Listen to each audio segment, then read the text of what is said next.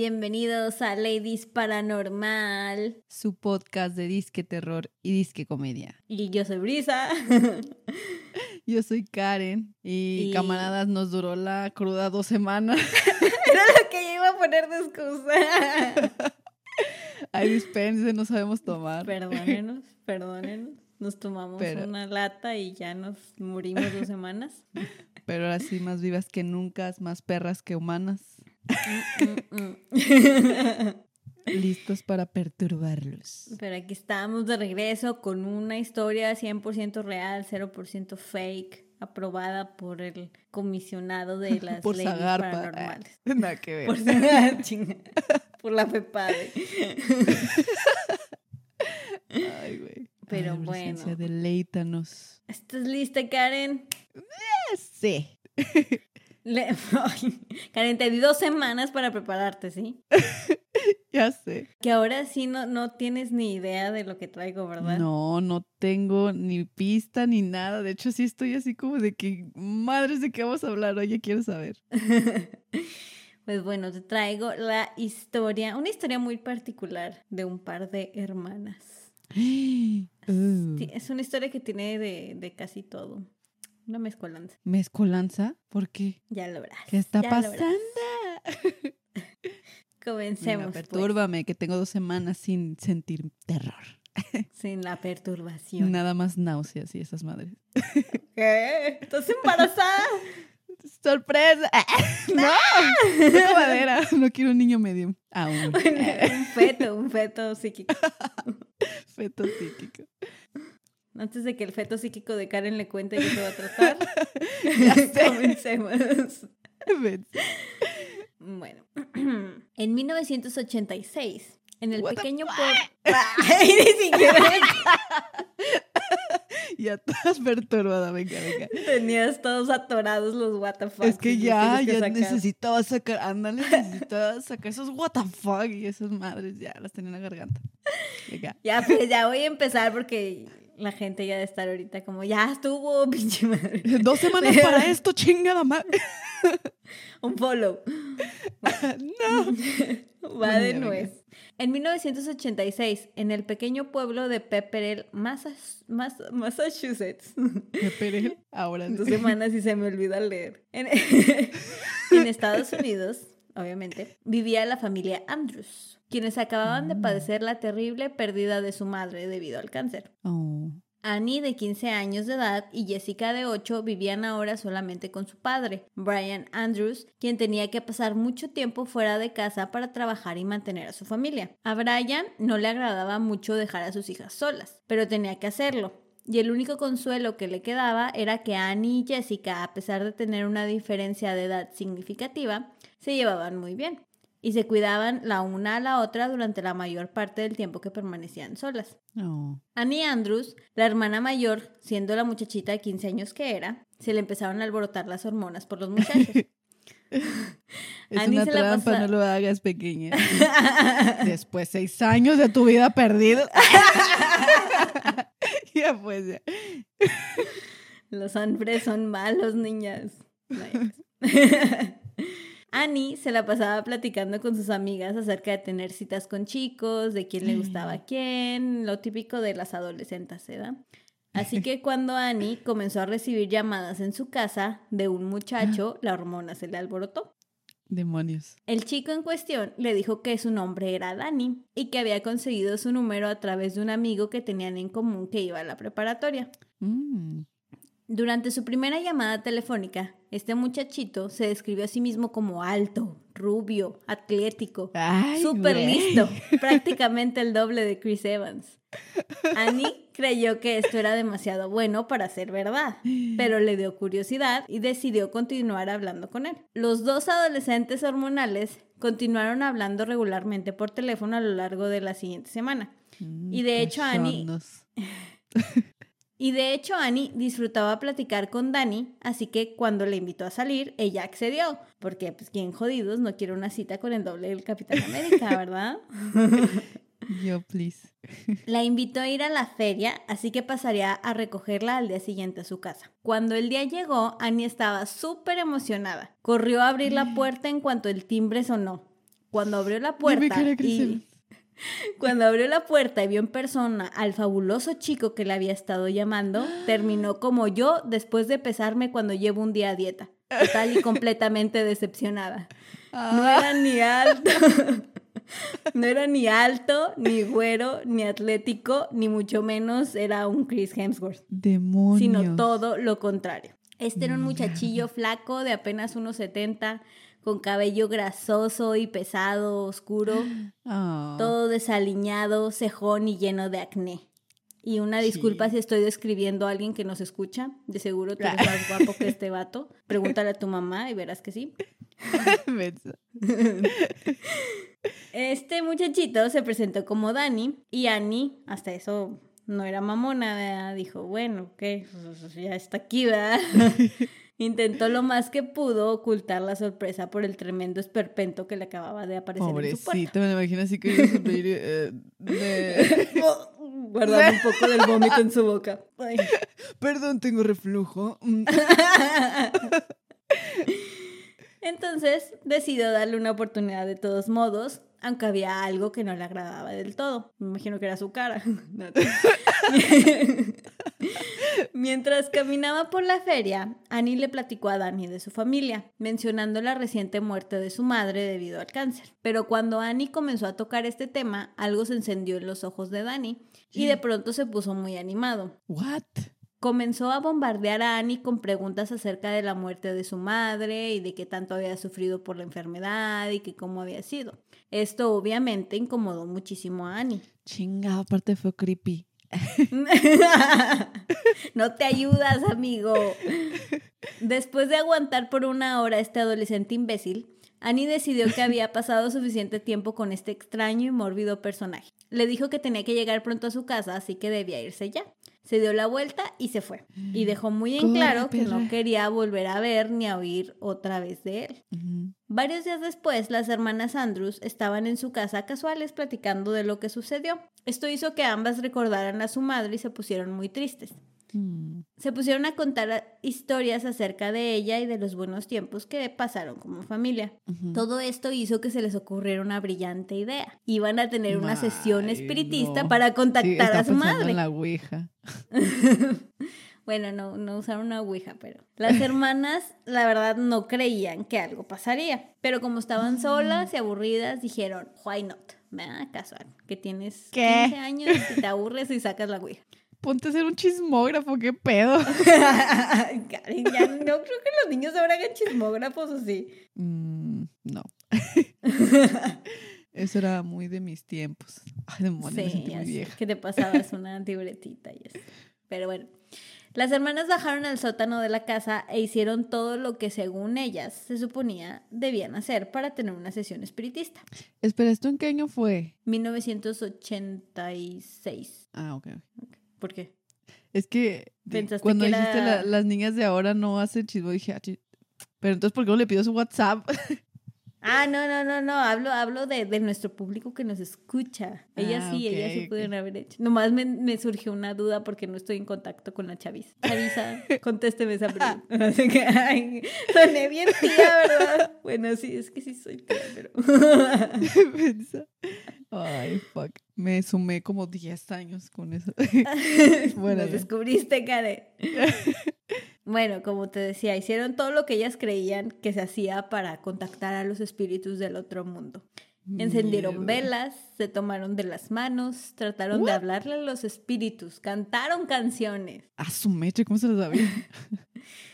Y la verdad no se lo estaban tomando muy en serio, pero al menos funcionaba como distracción de lo que estaban pasando, porque pues, la verdad sí estaban pasando por un momento muy triste y deprimente. Ajá.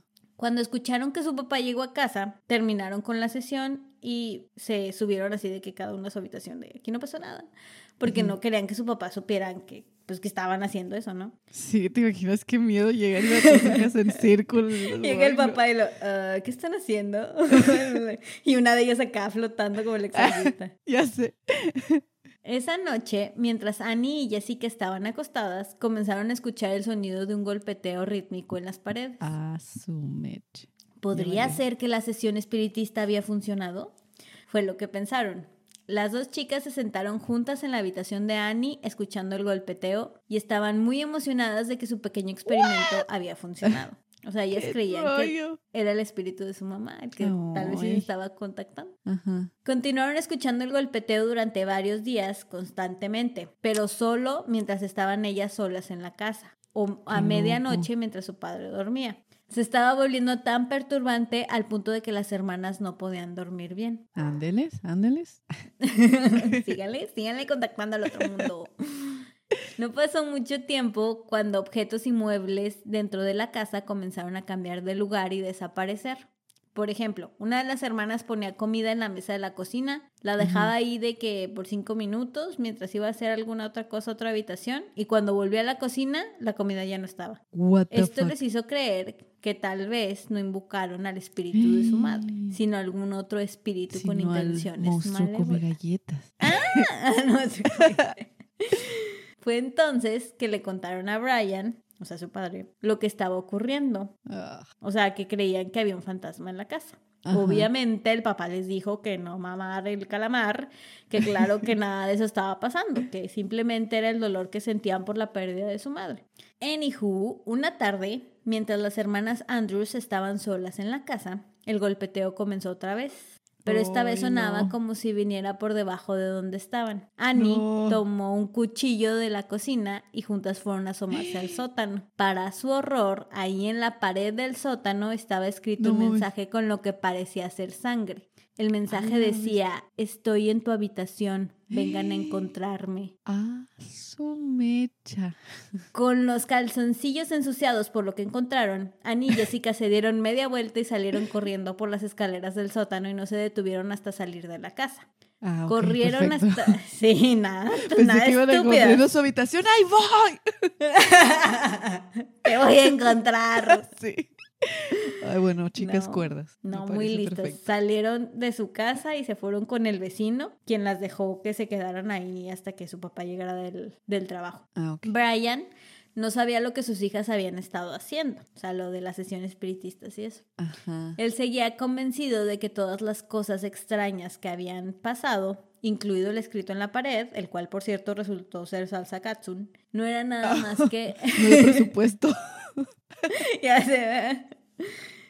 No era nada más que juegos que las chicas estaban haciendo para llamar su atención. Convencido de que todo esto Ah. seguía siendo producto del duelo por el que atravesaban sus hijas, Brian decidió llevarlas a terapia. Bien, en enero bien. de 1987, el terror que atravesaba la familia Andrews aún no llegaba a su fin. Habían pasado dos semanas desde el incidente en el sótano y de, hecho el golpeteo, sí, el incidente de la Katsun. y de hecho el golpeteo de las paredes se había detenido desde entonces. Este alivio no duró mucho, ya que las chicas comenzaron a oírlo de nuevo, pero esta vez venía de la habitación de Annie. Una vez más, las hermanas, armadas de valor y con un cuchillo de la cocina otra vez, Oh, qué subieron- trauma con los cuchillos. Pues oye, si te vas a enfrentar a una... Agarren que, un pues, son crucifijo. Al agua bendita, el ajo, lo que sea. Exacto. ¿Qué vas a ¿Qué hacer? vas a ¿A hacer a un cuchillar un fantasma? Era lo que estaba pensando. no saben nada. Ay, no puede ser. Bueno, pues es que eran niñas, ¿no? Querían ver cómo se defendían. El Bueno, punto bueno, es que pasa. cuando llegaron a la puerta del cuarto, se encontraron con otro mensaje escrito en la pared. Este decía, estoy de regreso, encuéntrenme si pueden. Qué pedo, escrito con mayonesa. Pinche fantasma haciendo acá hot dogs en lo que... haciéndose un sándwich en lo que espantan a las niñas. Gritando, las chicas se dieron la vuelta y bajaron las escaleras tan rápido como podían. Otra vez salieron de la casa corriendo directo a la casa del vecino. Le pidieron refugio de nuevo mientras temblaban de miedo y le contaban del escrito que habían encontrado en su casa. Sintiendo pena por las niñas que acababan de perder a su madre y pasaban mucho tiempo solas sin su padre, Ay, el vecino las dejó entrar de nuevo y les prestó el teléfono para llamar a su padre. Annie y Jessica le contaron por teléfono a Brian lo sucedido, cómo el golpeteo había vuelto y que un nuevo letrero había aparecido en la pared. Brian, irritado porque sus hijas seguían inventándose esas cosas, les dijo que iba a casa en ese mismo momento. Cuando Brian llegó, no fue por sus hijas. se fue directamente a la casa a revisar este Solo. famoso letrero por sí mismo. Le va Llegó a la habitación. Llegó a la habitación de Annie y efectivamente, ahí estaba el letrero que sus hijas le habían dicho. Entonces, la televisión de la sala se encendió a todo volumen. Uy, Dios. Esto hizo que Brian volteara y viera otro mensaje en la pared, uno que sus hijas no habían mencionado por No teléfono. manches. Al parecer había aparecido cuando ya se habían ido y el mensaje decía, ¡Cásate conmigo! Algo más terrorífico, soné muy... Ay, ya sé. pero- ¿Qué es que me imaginé así un fantasma muy enamorado. Pero, Qué plot twist tan cabrón. la verdad, No me lo fue ahí cuando Brian se dio cuenta que nada de lo que estaba ocurriendo era producto solo de la imaginación de sus hijas. Algo más siniestro estaba ocurriendo en casa. Dele. En ese momento, Brian vio algo por el rabillo de su ojo, Algo que se había movido. Ah, Así que se, ¿Qué pedo? así que, así que se dio la vuelta para ver qué era y lo que vio fue algo escalofriante. Era un pequeño muchacho con la cara totalmente cubierta de maquillaje, usando el vestido y la peluca de su esposa muerta, cargando una, un hacha en una de sus manos. No seas el nerd creepy. Sí. ¿Qué pedo? What the fuck? Brian se quedó estupefacto y para cuando pudo reaccionar, el chico había desaparecido de su vista. Así que llamaron a la policía y corroboraron que los letreros estaban hechos de catsup. Y se pusieron a buscar por cualquier pista que pudiera explicar cómo fregados se pudo haber cometido la intrusión en la casa si nada parecía forzado. Todo tomó sentido cuando revisando la habitación de Annie encontraron una pequeña puerta detrás de una cajonera. Al abrirla, encontraron un hueco en el que estaba un pequeño chico de cabello oscuro, el mismo que había atacado a Brian. Ese chico Coño. era Daniel Laplante, o sea, ¿Ah? Dani O sea, Laplante. creepy, nerd, apellidos Sí. raros. Pobre chavo. El mismo chico puñetas con el que Annie había salido dos meses antes. Ay, no, qué pedo. Ah, Oye, no se cansaba de estar tocando el... uh, uh, toda, Toda la, la pinche noche. ¿verdad? Sí. Pinche niño. Niño rata. eh. Literal, en las paredes comiendo quesito. Al menos no cagó en su, en su en su ático. sótano, en su ático. Pues ¿O quién sí? sabe. Sigue escuchando la historia y, y, y, decide qué es peor. Obviamente, lo sacaron de ahí e inmediatamente lo arrestaron y se lo llevaron. Una vez que se fue, los oficiales de policía se pusieron a indagar más en el espacio donde, donde encontraron a Laplante. Para el horror de todos, descubrieron que Daniel Laplante había estado viviendo dentro de las paredes de la casa de los Andrews. Qué, qué- ay, qué miedo, no manches. Y eso no es lo peor, o sea, en el espacio donde lo sacaron estaba lleno de cosas, más que nada de basura, pero entre, entre eso había una bolsa para dormir, o sea, quién sabe cuánto tiempo había ¡Hala, estado ahí, latas de cerveza, envolturas de comida y algunas prendas de ropa de que pertenecían a la familia Andrews que creían que habían desaparecido hace varias semanas. Qué vato más creepy. Bueno, ahora me retracto, o sea, sí servía llevar el cuchillo. Ahora sí. Bueno, la próxima llevaré cuchillo y crucifijo. No hay pierde. o un crucifijo hecho de cuchillos. Mm. Oye, sí, hay que patentarlo. Por Ladies Paranormal. Para sus exorcismos y sus homicidios. No, espera, no, olvídalo. ya nos fuimos Eso demasiado lejos. estuvo muy oscuro. Esto me hace daño. Ya no quiero Sí, hacer este podcast. El Ay, punto no. es, Karen, que no solo eso. Desde el hoyo ese de la pared en la que vivía, Ajá. se desprendían una serie de pasajes que daban a toda la casa, que él había estado haciendo No Y manches. Los pasajes tenían pequeños agujeros en algunas habitaciones y era Ay, desde no. donde los espiaba todos los días. Qué miedo, qué miedo. Ay, Sí. no, no, no, no, no. Imagínate que alguien esté viviendo ahí en la pared que tienes a un lado de ti. Los dedos a la oferta. Le pican los ojos. sí. Pero bueno, Estaba más que claro que Danny Laplante había estado pretendiendo ser el fantasma de la mamá de Annie y Jessica para atormentarlas. Por el hecho de que estaba cargando un hacha, se cree que lo más probable es que iba atrás de las hermanas y si no hubieran salido de la casa, tal vez no hubieran vivido para contarlo. Ay, qué tipo tan extraño. Ah, de hecho, eso tenía Tan mi siguiente pregunta. Y te preguntarás, Karen, ¿quién es este extraño hombrecillo que pareciera se obsesionó con la familia Andrews de la nada? ya estamos demasiado sincronizados. Ya sé. Pues verás, Karen. Daniel Laplante tenía un raro prestigio en los anales del true crime, o crimen real para los del CONALEP. What? No son los asesinatos. No son los asesinatos que cometió los que le ganaron una perturbadora reputación, sino los eventos que lo precedieron. O sea, ¿sí mató? Oh, ya lo verá. El caso ¿Qué de pedo? Daniel Laplante es una historia de celos, engaños, desesperación y cariño mal correspondido. Televisa presenta. Su historia comienza el 16 de mayo de 1970 en Townsend, Massachusetts. Más, ¿Por qué se me complica tanto decir Massachusetts? Me siento como borraza. Massachusetts. Hay que intentar decir esto en el episodio 30. Sí, ¿verdad? Después de varias.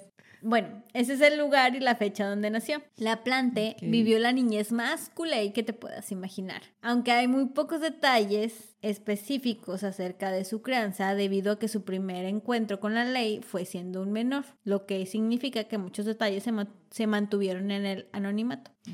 La plante sufrió de abuso sexual y psicológico tanto de su padre biológico como de su padrastro. No Esta perturbadora situación obviamente afectaba a cada aspecto de su vida. Batallaba mucho en la escuela, tanto en lo académico como en lo social, además de ser diagnosticado con dislexia desde una edad muy temprana. Y Tenía muy pocos amigos y la mayoría de los estudiantes en la preparatoria North Middlesex, que era la que asistía, se referían a él como un creepy o un rarito, como tú lo acabas de describir. Ay, ya me sentí mal.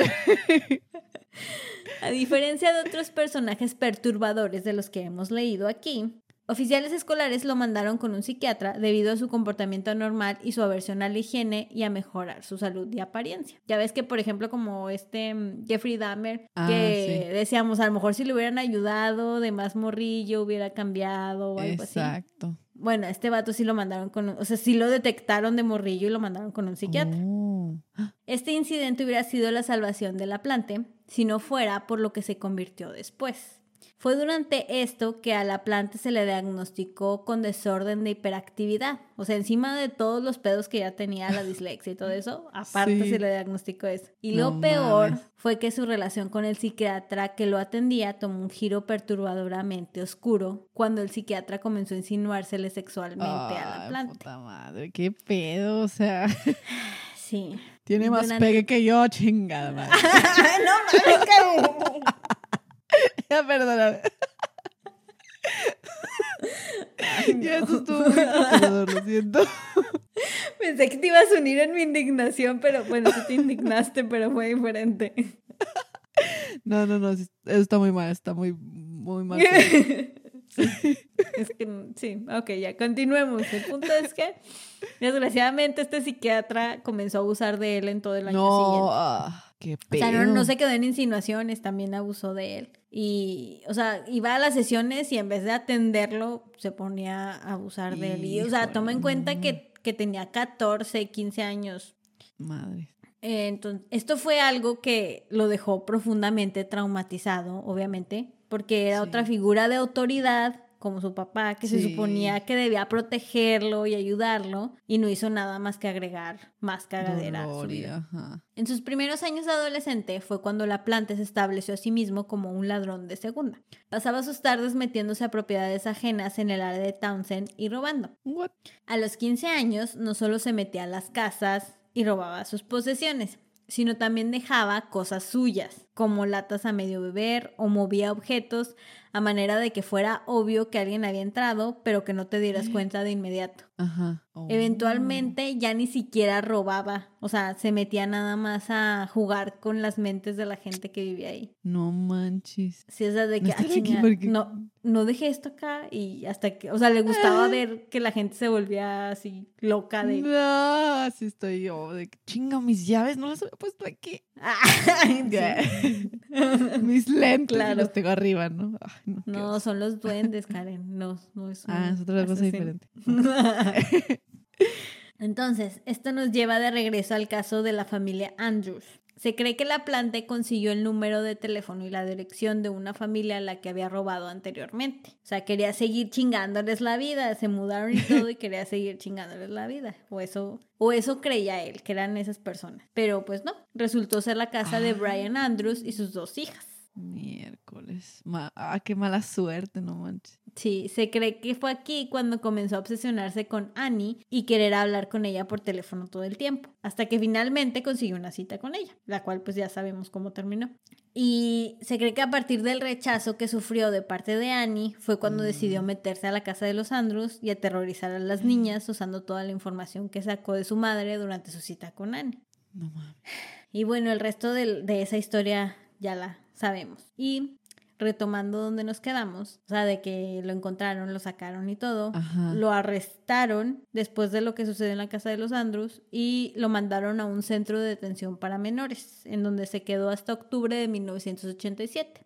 Duró Ajá. solamente 10 meses. O sea, ¿Qué? porque recuerda que lo de los Andrews pasó ese mismo año, pero en enero. Entonces, como durante este periodo había cumplido 17 años, su caso fue transferido de la corte juvenil a la corte para adultos. Lo que yo entendí es que más bien lo sacaron porque como ya no era juvenil, ya no era menor de edad, como que estaba Pero tenían que procesarlo como adulto, ¿o qué? Ajá, eso es lo que yo entiendo, porque, Ah, ok, ok, ya, ya entendí. porque en cuanto lo sacaron, lo acusaron de cuatro cargos de secuestro, cuatro cargos de asalto armado a una vivienda, allanamiento de morada y hurto de más de cayó 100 la ley. dólares y destrucción maliciosa de bienes.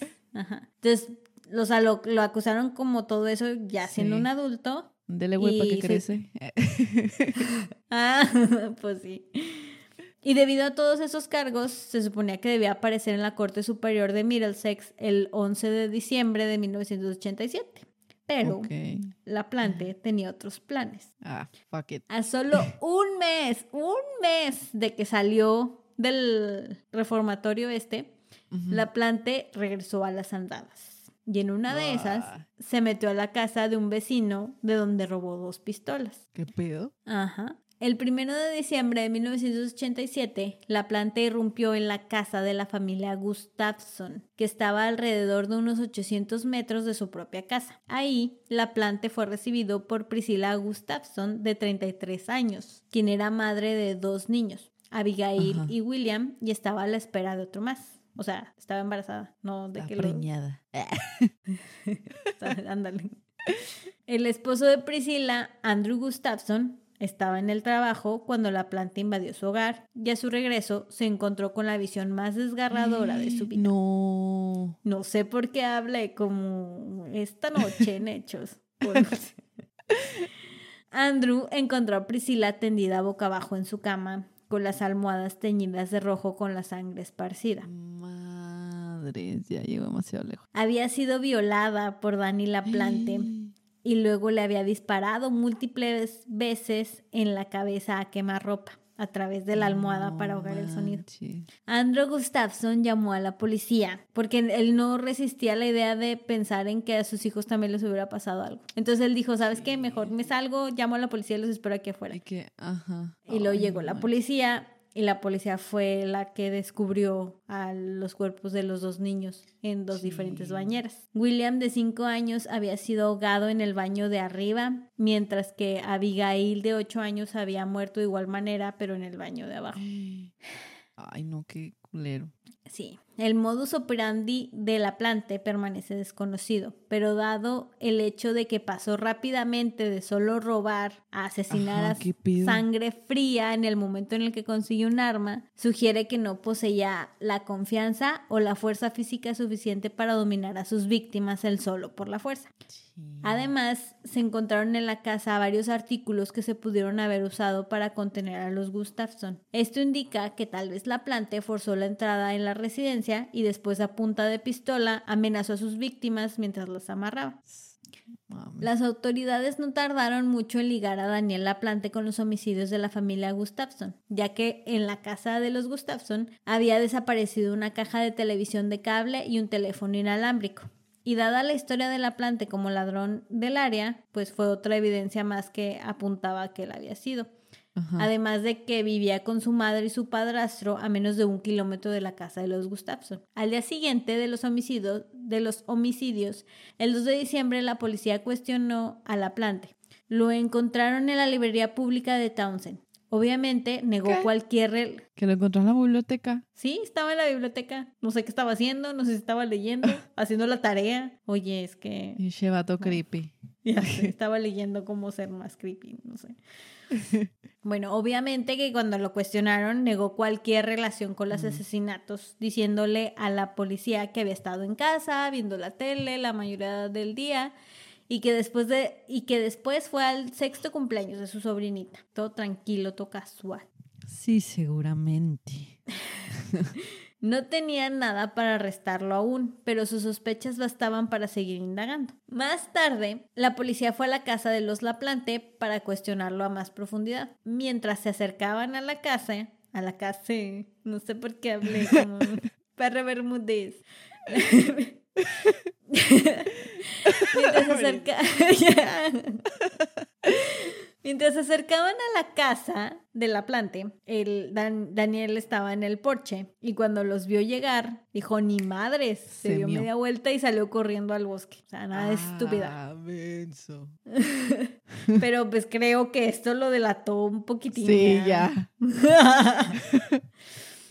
Así que la policía inició una búsqueda de evidencias dentro, dentro de la casa de los Laplante y los alrededores, y encontraron un montón de piezas incriminatorias que servían como evidencia. Entre las más obvias, en el camino boscoso entre la casa de los Gustafson y la Plante, encontraron una camiseta que le pertenecía a Daniel y un par de guantes húmedos, los cuales los detectives asumieron habían sido usados para ahogar a Abigail y William. Ah, un boletín fue lanzado por la policía y la cacería por Daniel Laplante comenzó, en la cual se utilizó un helicóptero de la policía estatal, perros policías y casi 50 oficiales locales y estatales. O sea, dejaron caer todo para hallar al güey.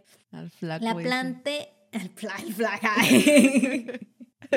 Suena que es tu compa acá, ay, flaca. Ah, la plante era considerado sumamente peligroso y además iba armado. Dada la historia de la plante, o sea, que al vato le gustaba meterse entre las paredes y así, estaba complicado saber qué tanto se atrevería a hacer para evitar ser detectado. A unos cuantos pueblos de distancia de Townsend, la planta irrumpió en la casa de una mujer y la secuestró en su propio vehículo.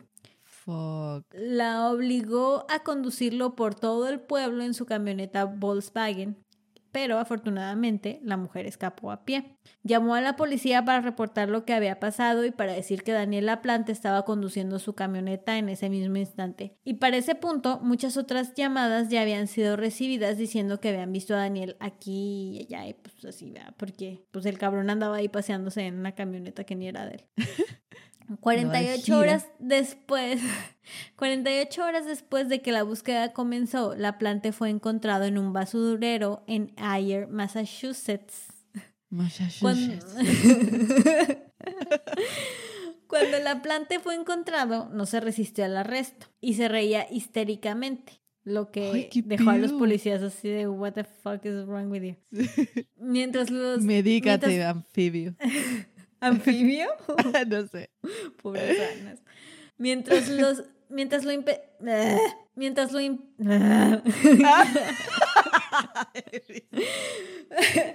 Mientras lo inspeccionaban, le encontraron. le quitaste toda la seriedad. ¿Qué? Le quitaste toda la seriedad. Ya sé, es que se me lengua la duerme.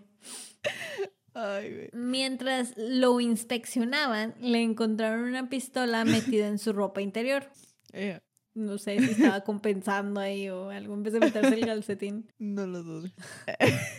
Se le acusó de los homicidios de Priscilla Abigail y William Gustafson, también de los demás crímenes que había cometido mientras huía de la policía, como el secuestro y el robo de vehículo, etcétera, etcétera.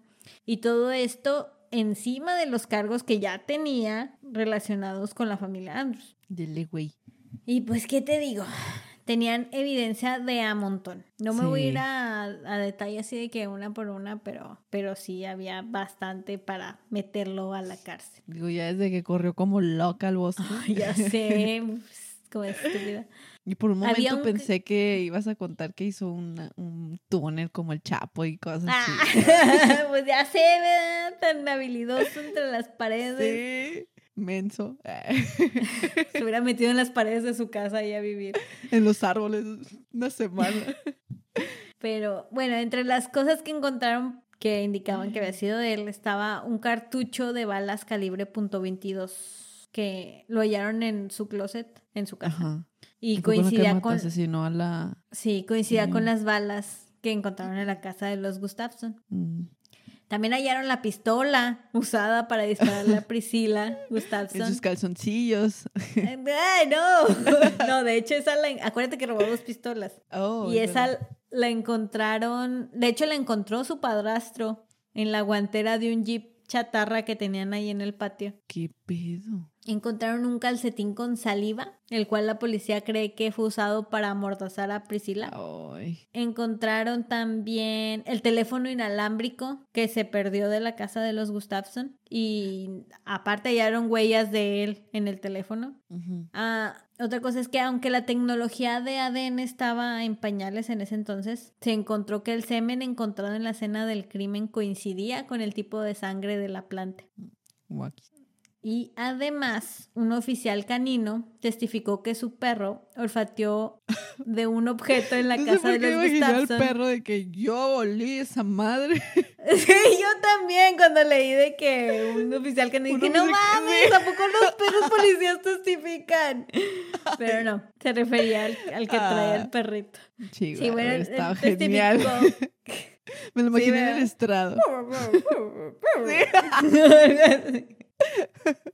Ay, qué no. bonito. Pero no, fue el policía que lo acompaña al perrito. El policía Ah. acompaña al perrito, no el perrito al policía. El punto es que le dio al perro que olfateara un objeto de la casa de los Gustafson. Se cree que le dio una almohada. Y el perro, o sea, con esa esencia se fue derechito a la casa de los Laplante por el bosque. No manches. Entonces, No, pues, pues, ya, carnal. los perritos no mienten, ¿sí? Así Entonces, eso, es. eso me Esa basta a mí. prueba suficiente. para Las demás, encerrarlo. Que su madre. Esa, es la que interesa. Bueno, pero toda esta evidencia bastó para llevar a la planta a juicio, el cual comenzó en octubre de 1988. Lo que significa que para entonces ya tenía 18 años. Se le hizo una evaluación psiquiátrica para ver si era posible juzgarlo. Salió bien, que sí. Y aunque era menor cuando cometió los crímenes, el juez le valió Berta y dijo, lo voy a juzgar como un adulto. Eso. Ay, por fin. Ya sé. Durante el juicio, la Procuraduría mandó a llamar hasta 50 testigos, los cuales la mayoría de hecho eran familiares de Daniela Plante. Tenían, familia tan grande. ya sé, o sea, no todos, pero sí, Sí, gran sí. parte. Tenía un caso mamalón, evidencia, testigos, todo para hundirlo. Y no ayudó nada que durante todo el juicio la Plante siguió de rarito. Riéndose. ah.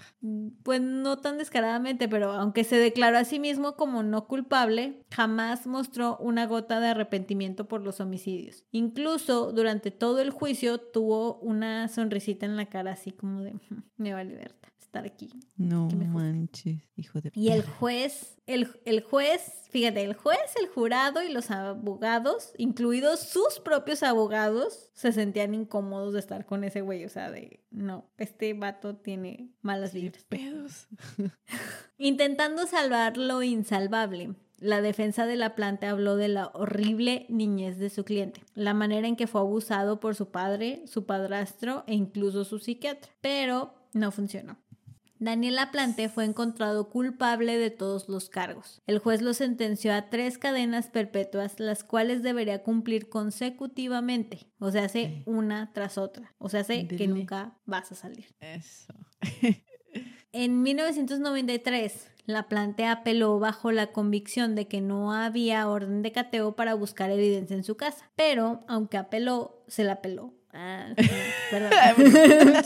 No, lo- pero siento, lo vuelvo a hacer. Estuvo bueno. Bueno, como te decía, el juez le dijo no, vas para atrás y no, no lo aprobó. So, ya, su madre, cállese. Siéntese, señora, señora de las paredes. Y te sorprenderá saber que este señor no es muy agradable, me imagino. Ni siquiera como prisionero. En el Mm. 2000 pidió que se le moviera de donde estaba porque temía por su seguridad debido a que había recibido amenazas de otros prisioneros. ¿Qué esperabas? Así que le concedieron su capricho y lo separaron de Ay, los no demás manches. reclusos. Pero la plante decidió demandar al Consejo de Prisiones por no permitirle acceso a la librería, aunque el acceso se le negaba porque él mismo pidió ser separado de los demás reclusos, o sea, él pidió estar aislado. Pero aún así le pagaron 450 dólares como compensación. O sea que por no poder leer. Sí, porque le estaban negando el acceso a la librería. Ganó ese mini caso, no sé cómo, esa queja que puso. Ay, no manches, qué pedo. Tiempo después la hizo de pedo cuando le confiscaron su porno que alguien le mandó por correo, la cual es contrabando, o sea, no se permite en la clase, en la, Ajá. en la clase, en la cla- ni en la cárcel. Y en 2013, la Planter presentó reclamaciones debido a que no estaba haciéndole permitido, eh, entre comillas, bueno, o sea, cito su- lo que dice, ejercer propiamente su fe, ya que en prisión decidió convertirse en wicano y con el fin de adorar demandaba que le llevaran varios aceites ritualísticos. Estos incluían sangre de dragón, opio negro y madre O sea- selva. O sea, o sea, una planta. No, yo, no, yo no sabía que la madre selva era una planta. Yo estaba consternada por la sangre de dragón. Y aparentemente también necesitaba pastel de zanahoria. Súper ¿Eh? lógica, todo.